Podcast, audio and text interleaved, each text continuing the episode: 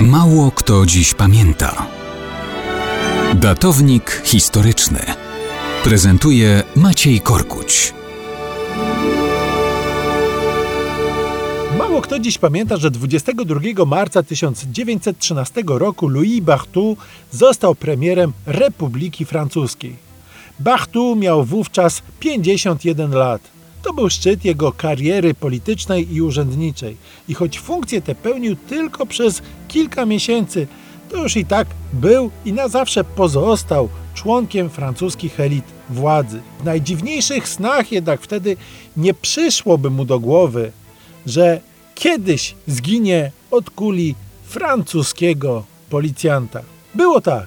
Z wykształcenia Barthou był adwokatem. W 1889 roku został posłem do francuskiego parlamentu.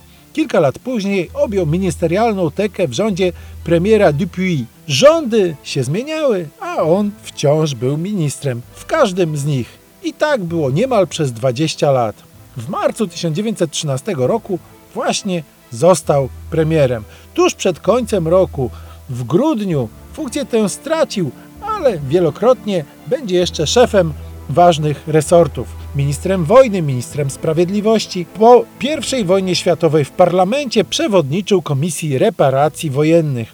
W latach dwudziestych znowu był najpierw ministrem sprawiedliwości, a potem ministrem spraw zagranicznych. W 1934 roku przyjmował w Marsylii króla Jugosławii Aleksandra I Karadziordziewicza. To był monarcha, który przekształcił wspólne państwo narodów bałkańskich w nową formę Wielkiej Serbii. To wzbudzało opór m.in. Chorwatów i Macedończyków. I oto jeden z tych ostatnich w czasie uroczystego przejazdu króla Aleksandra I ulicami Marsylii wyciąga broń i strzela. Ginie zarówno jadący autem król, jak i towarzyszący mu minister Barthou. Przez lata uważano, że Francuz zginął od strzałów zamachowca. Tymczasem badania przeprowadzone w latach 70. XX wieku udowodniły, że śmierć Barthou poniósł od kul jednego z policjantów, którzy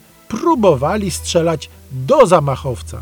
Więc w najdziwniejszych snach Louis Barthou takiej śmierci się nie spodziewał.